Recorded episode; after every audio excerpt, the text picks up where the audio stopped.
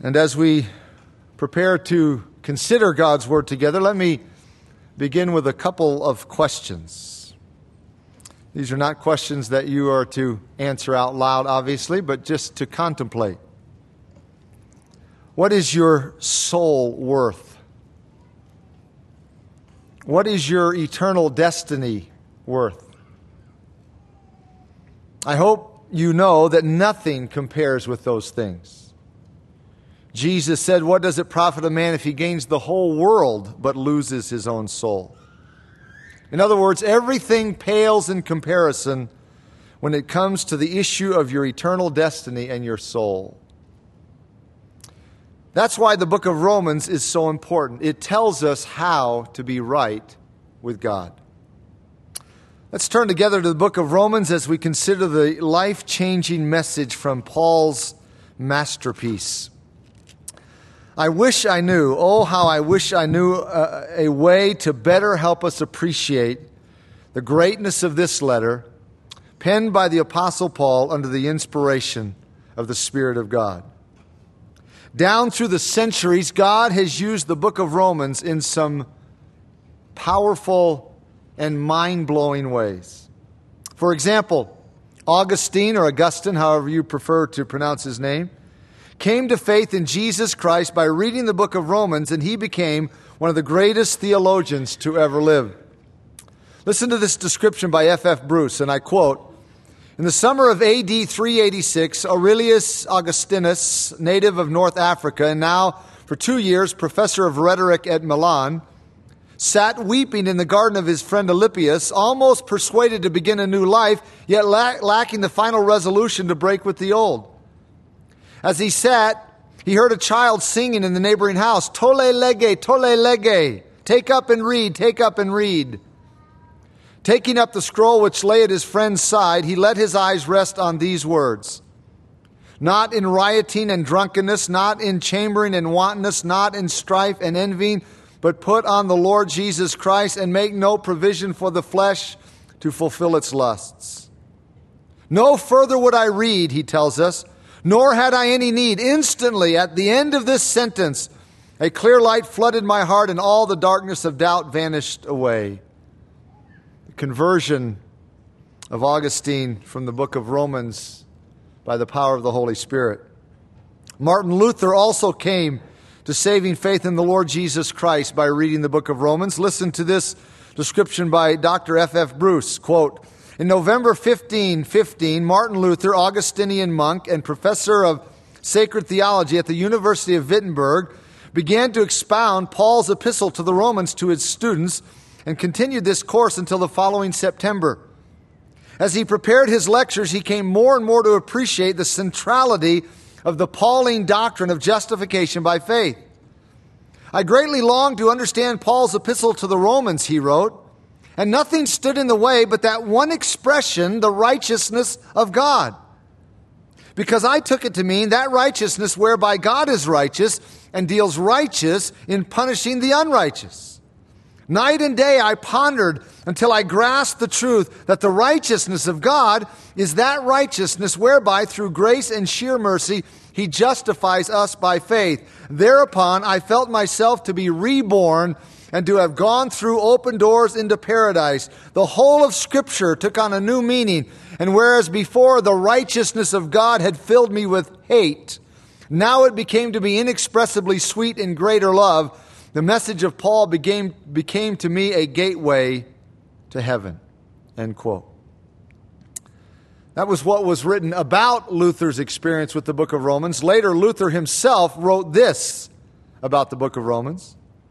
Quote, this epistle is the real chief part of the New Testament and the very purest gospel, which indeed deserves that a Christian not only know it word for word by heart, but deal with it daily as with daily bread of the soul. For it can never be read or considered too much or too well, and the more it is handled, the more precious it becomes, and the better it tastes. End quote. It was primarily the book of Romans that led the way in the Protestant Reformation when the truth of the book of Romans gripped the heart of Martin Luther and the other reformers, the truth that man is justified by faith alone, apart from works, that was the beginning of the Reformation. John Wesley was also transformed by the truth of the book of Romans. Listen to this description. Quote, in the evening of May 24th, 1738, John Wesley went very unwillingly to a society in Aldersgate Street where one was reading Luther's preface to the Epistle to the Romans. About a quarter before nine, he wrote in his journal, while he was describing the change which God works in the heart through faith in Christ, I felt my heart strangely warmed. I felt I did trust in Christ, Christ alone for my salvation. And an assurance was given me that he had taken my sins away, even mine, and saved me from the law of sin and death. End quote. The book of Romans was the main source behind the Wesleyan revival. Frederick Louis Godet said this in the introduction to his commentary on Romans, quote, "The probability is that every great, listen to this, every great spiritual revival in the church will be connected as effect and cause with a deeper understanding of this book." One of the great preachers in the early Christian church, certainly one of the most eloquent preachers the church has ever known, was John Chrysostom, or Chrysostom, however you pronounce his name, of Constantinople. He said that the epistle to the Romans was so remarkable that he had it read to him twice every week. William Tyndale, in his prologue to the book of Romans, said this quote, For as much as this epistle is the principal and most excellent part of the New Testament, and most pure euangelion, the Greek word for gospel, that is to say, glad tiding and what we call gospel, I think it appropriate that every Christian man not only know it by rote, and without the book, but also exercise himself therein evermore continually as with the daily bread of the soul. No man verily can read it too often or study it too well.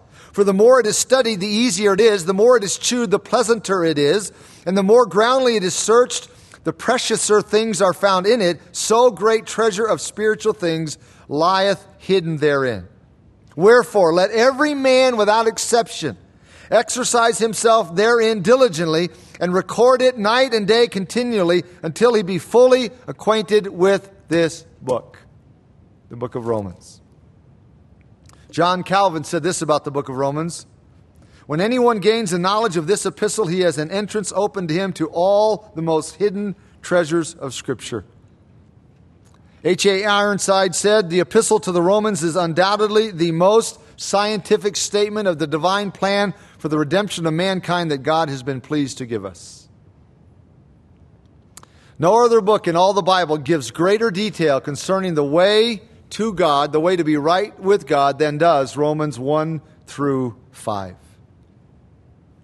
Samuel Taylor Coleridge, a man who was well versed in German literature and who had one of the most acute minds that the history of English literature has ever known, said the book of Romans is, quote, the most profound piece of writing in existence.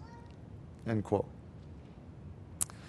This letter was written by the Apostle Paul from the city of Corinth between AD 56 and 58, near the end of his third missionary journey.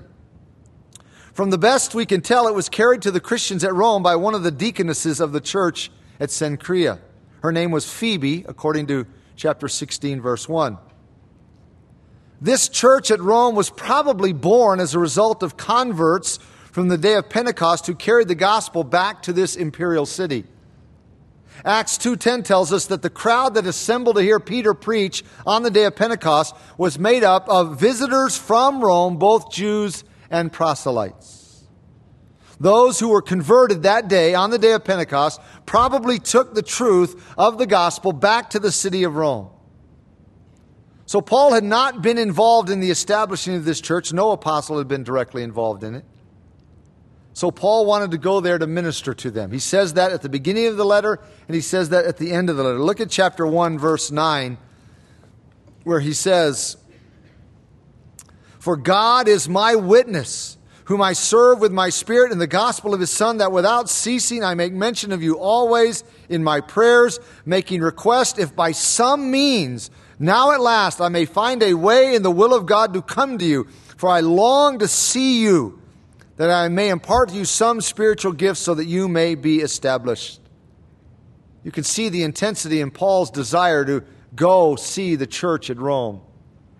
Over in chapter 15, as he was winding down the letter, he expressed this same desire. Look at what he says in chapter 15, verse 22. He says, For this reason I also have been much hindered from coming to you, but now, no longer having a place in these parts and having a great desire these many years to come to you, whenever I journey to Spain, I shall come to you. For I hope to see you on my journey and to be helped on my way there by you, if first I may enjoy your company for a while. Well, Paul did end up there finally, but not as he planned. He ended, ended up there as a prisoner of the Roman government. And after a short release and re imprisonment, he was executed there in Rome by being beheaded. But Paul had never been to Rome when he wrote this letter.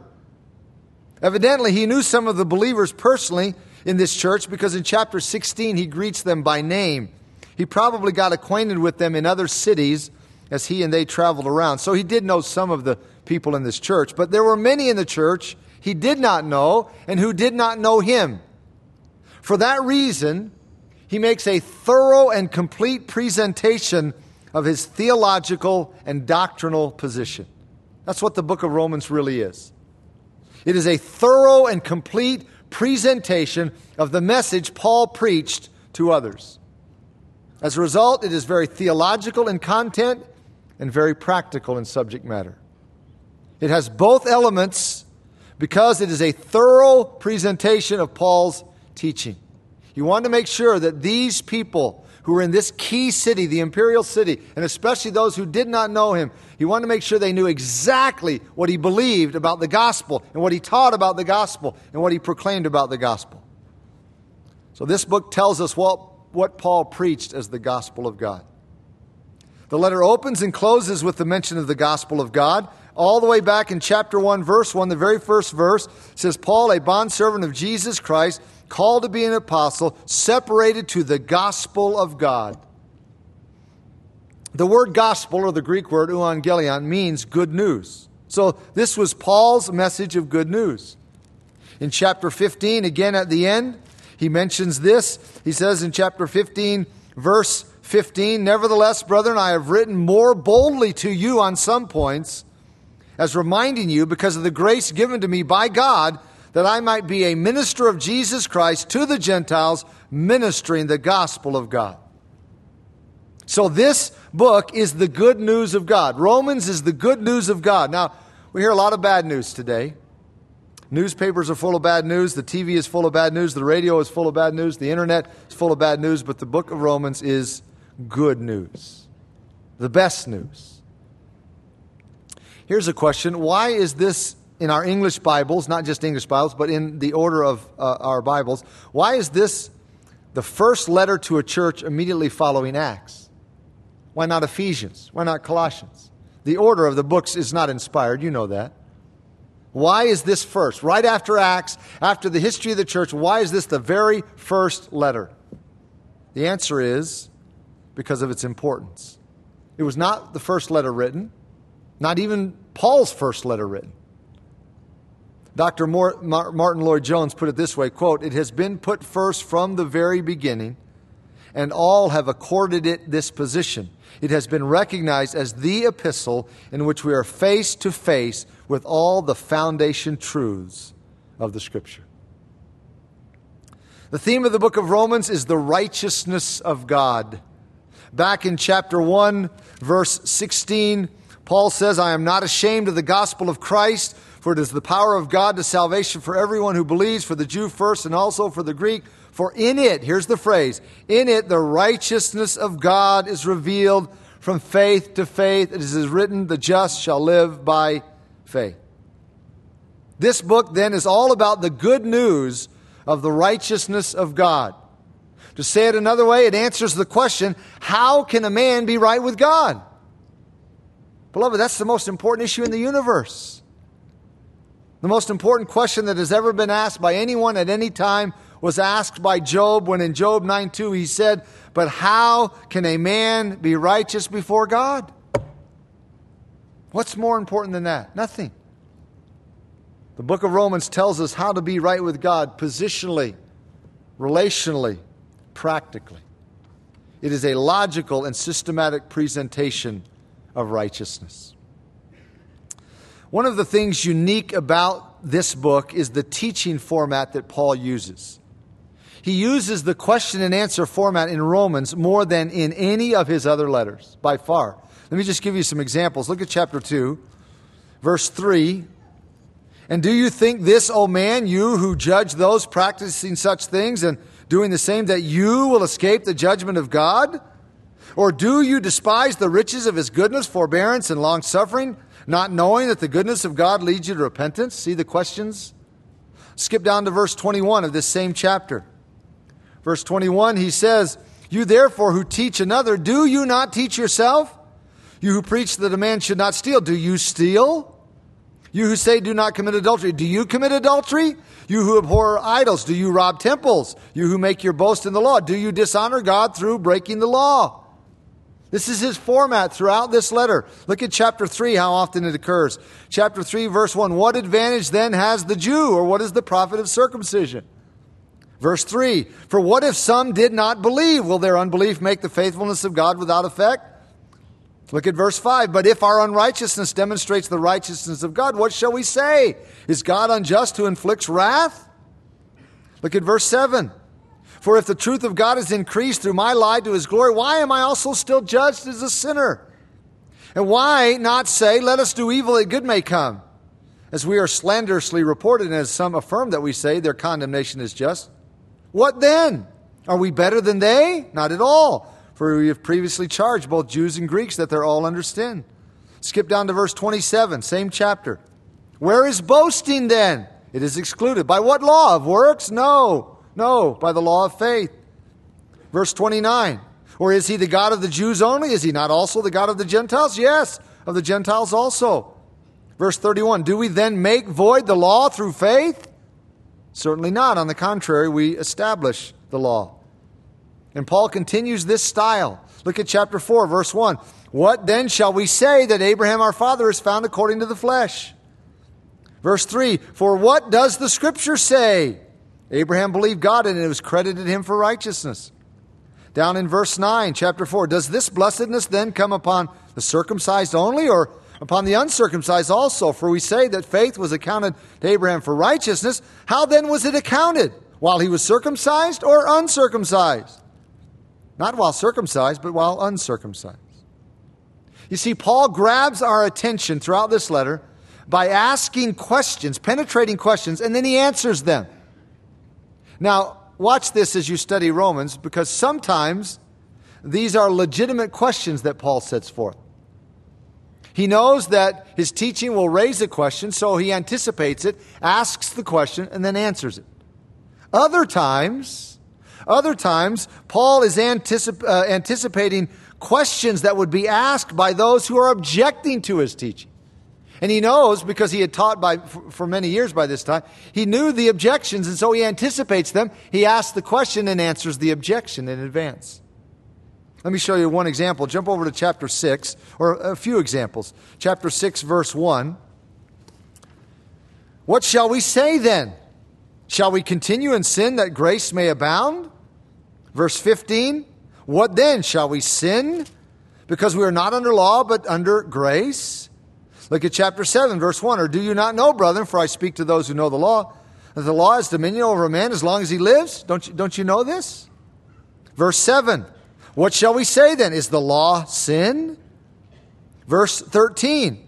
Has then what is good become death to me? Look at chapter 8. He does this again. He continues this pattern of questions. Chapter 8, verse 31. What then shall we say to these things? Chapter 8, verse 33. Who shall bring a charge against God's elect? It is God who justifies. Who is he who condemns? It is Christ who died and furthermore also is risen, who is even at the right hand of God who makes intercession for us. What or who shall separate us from the love of Christ? Shall tribulation or distress or persecution or famine or nakedness or peril? or sword? Question after question after question. Look at chapter 9. Just two examples in chapter 9. Chapter 9, verse 14. What shall we say then? Is there unrighteousness with God? Is God unfair? Is God unrighteous? Look at chapter 9, verse 30. What shall we say then? That Gentiles who did not pursue righteousness have attained to righteousness, even the righteousness of faith. Look at chapter 10. This is chapter 10 really uses this format. There's just a series of questions. Notice in beginning in verse 14. How then shall they call on him whom they have not believed? And how shall they believe in him of whom they have not heard? And how shall they hear without a preacher? And how shall they preach unless they are sent? Verse 16, but have they not all obeyed the gospel?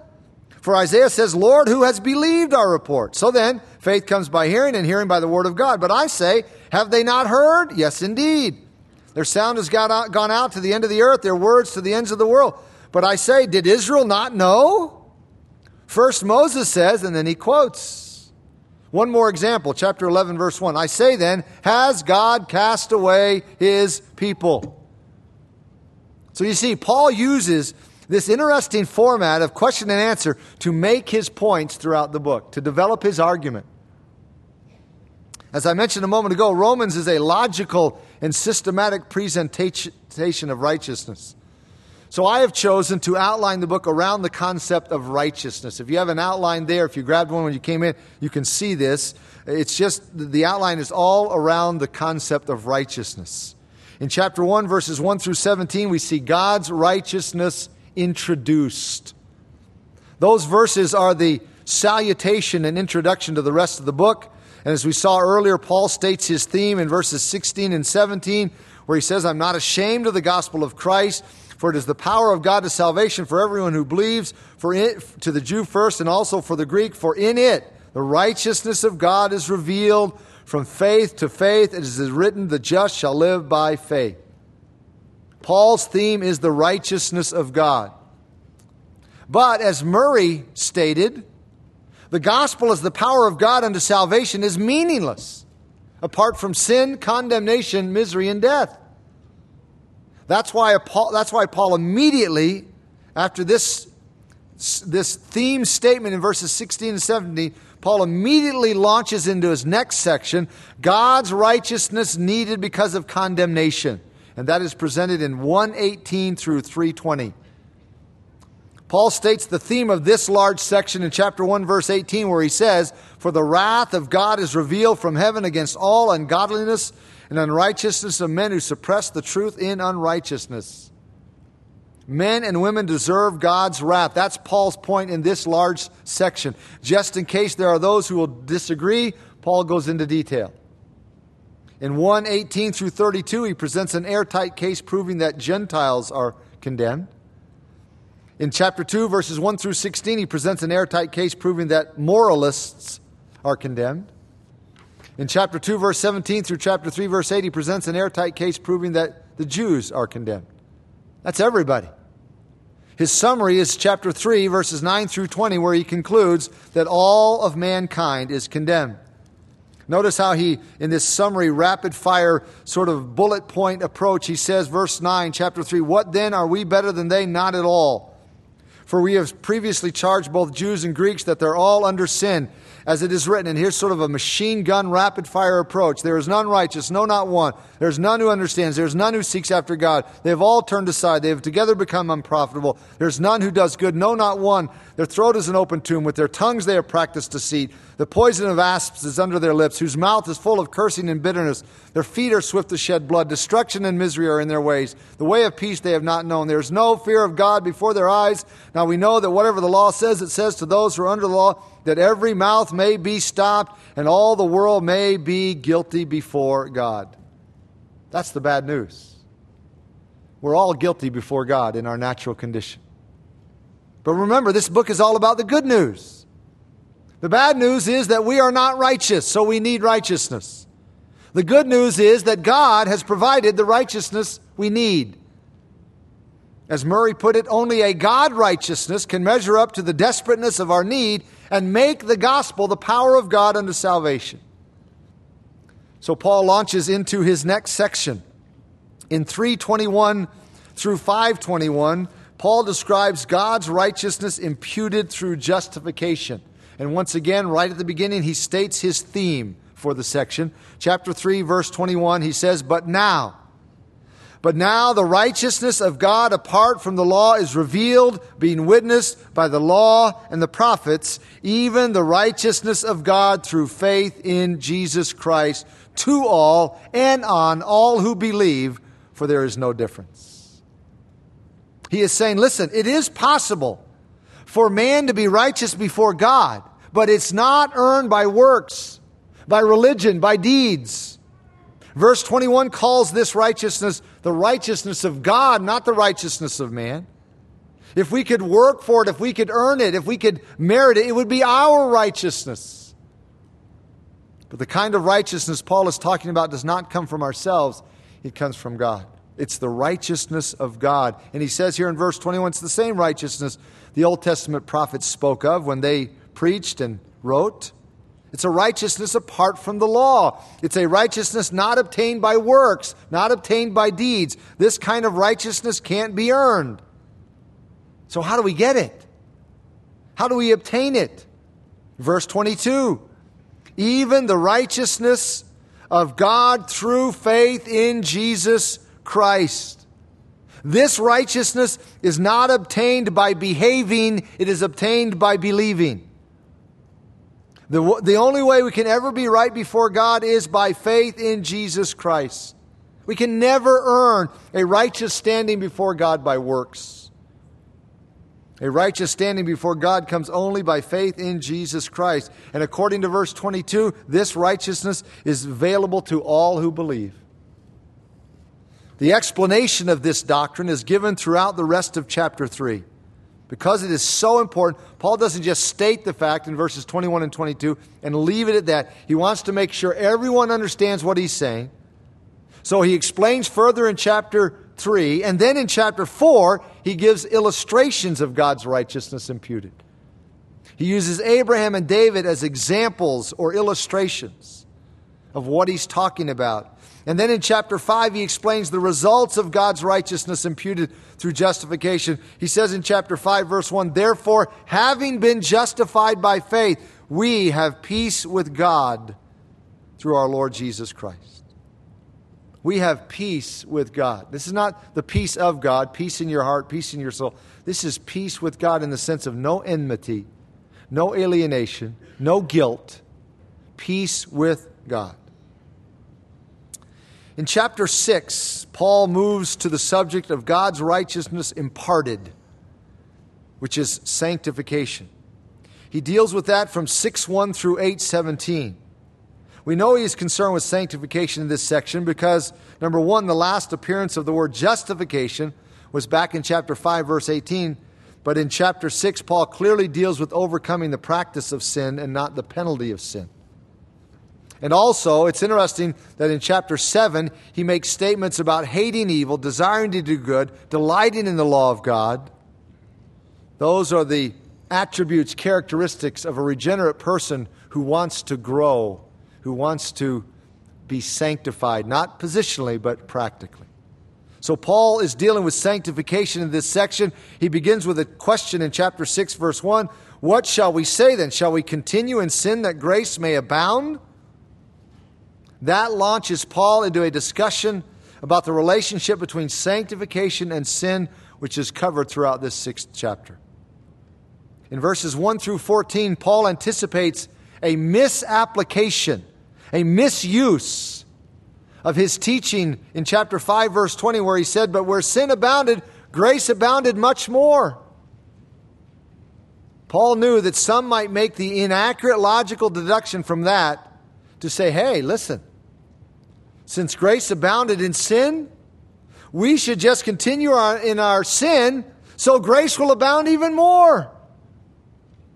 And he answers that question with the strongest negative in the Greek language in verse 2, translated in mine, certainly not. The King James, God forbid. May it never be. All the translations have something different because they're trying to bring out the intensity of this little Greek phrase. And I personally like the, if I were translating, I would say, don't ever let that thought enter your mind. Don't ever let that thought enter your mind. God's plan is for us to be released not only from the penalty of sin, but also from the power of sin. That's what chapter 6 is about. Chapter 7 deals with the relationship between sanctification and law. Paul wants to make sure that everyone understands that the law cannot justify, nor can it sanctify. You can't be made holy by trying to obey the Mosaic law. And that leads Paul to chapter 8, verses 1 through 17 of chapter 8 set forth the glorious truth concerning the relationship between sanctification and the Holy Spirit of God. But even though the Holy Spirit of God resides within, we'll never be completely re- released from sin until we're glorified. So Paul moves on to that subject God's righteousness perfected in glorification, which is presented in verses 18 through 39 of chapter 8. Then, as Paul concludes what is chapter 8 in our English Bibles, of course, it wasn't chapter 8 when Paul wrote it. Then Paul turns a major corner. By far the most difficult section in the book of Romans is chapters 9, 10, and 11. Many have struggled with how these chapters fit into the overall flow and theme of the book. I believe they answer a key, key question in the minds of many people, and it is this Okay, Paul, we've been tracking with you for eight chapters now about the righteousness of God. If God's righteousness is obtained the way you've been explaining, Paul, then how does God's commitment to Israel fit into this scheme since Israel, for the most part, has rejected the righteousness of God? They've rejected the gospel. How does this fit then? God made an unconditional covenant with Abraham and his people. How does this fit? Paul deals with that in chapters 9 through 11, where he covers God's righteousness rejected by Israel. In chapter 9, verses 1 through 29, he discusses Israel's past condition their election by God, the fact that they were chosen by God and chosen by God unconditionally. So, in Paul's mind, it's obvious that God has not reneged on his covenant. God's not finished with Israel. In chapter 9, verse 30 through chapter 10, verse 21, he discusses Israel's present condition. What is their present con- spiritual condition? They've rejected the righteousness of God. Jewish people today are not saved because they're Jewish people. If they've rejected the gospel of Christ, the gospel of God, they're lost. And they are lost. And that leads Paul to chapter 11, verses 1 through 36, where he discusses Israel's future position of restoration. Paul wants, it, wants to make it clear that Israel's rejection is not total. That's chapter 11, verses 1 through 10. And most importantly, he wants us to understand that Israel's rejection is not final. That's chapter 11, verses 11 through 36. God will return to Israel, the Jewish people. He will return to his work with the Jewish people and bring them to repentance and faith. They have to be brought to faith because, as he is explained here in the book of Romans, the only way a person is right with God is through faith. So, to complete the covenant with Israel, God has to bring them to salvation. Then Paul moves on to God's righteousness demonstrated by application of divine truth in daily living. That is covered in chapter 12, verse 1 through 15, verse 13. Notice how this section begins in chapter 12, verse 1, two very familiar verses. I beseech you, therefore, brethren, by the mercies of God, that you present your bodies a living sacrifice, wholly acceptable to God, which is your reasonable service. And do not be conformed to this world, but be transformed by the renewing of your mind, that you may prove what is that good and acceptable and perfect will of God. It's as if Paul is saying, listen, in light of all that God has done for us, as I just explained in all of these preceding chapters, the least we can do, this is the least we can do, is to present our bodies to God as living sacrifices. Those verses describe our responsibility to God. In fact, this entire section from 12:1 to 15:13 is a description of our responsibility to live out God's righteousness in various relationships. Our responsibility to God is presented in 12:1 and 2 as we just read. Our responsibility to the church is presented in 12:3 through 8. Our responsibility to society is presented in chapter 12 verses 9 through 21. Our responsibility to government is presented in chapter 13. Our responsibility to other believers is presented in 14:1 through 15:13. All of these relationships in which we should manifest the righteousness of God. You see, beloved, you've heard the saying, we are the only Bible some people will ever read. We're it. So we have the responsibility to demonstrate or live out God's righteousness in everyday life. And that's chapter 12, verse 1 through chapter 15, verse 13. And then the epilogue or the closing of the book. The book closes with some general statements about God's righteousness reflected. That's what I've titled this last section God's righteousness reflected. That is chapter 15, verse 14 through chapter 16, verse 27. Three little subsections here in this final closing God's righteousness reflected in the life of the Apostle Paul. That's chapter 15, verses 14 through 33. Paul's very personal in that part of the letter. And you see God's righteousness reflected in his life, demonstrated. And then God's righteousness reflected in the lives of faithful believers. That's chapter 16, verses 1 through 16, where Paul greets all these dear and precious saints, people who meant so much to him, people, people who were faithful to the Lord. And then finally, God's righteousness reflected in the lives of obedient believers chapter 16, verses 17 through 27, where Paul gives some final admonitions, some final exhortations for us to be obedient.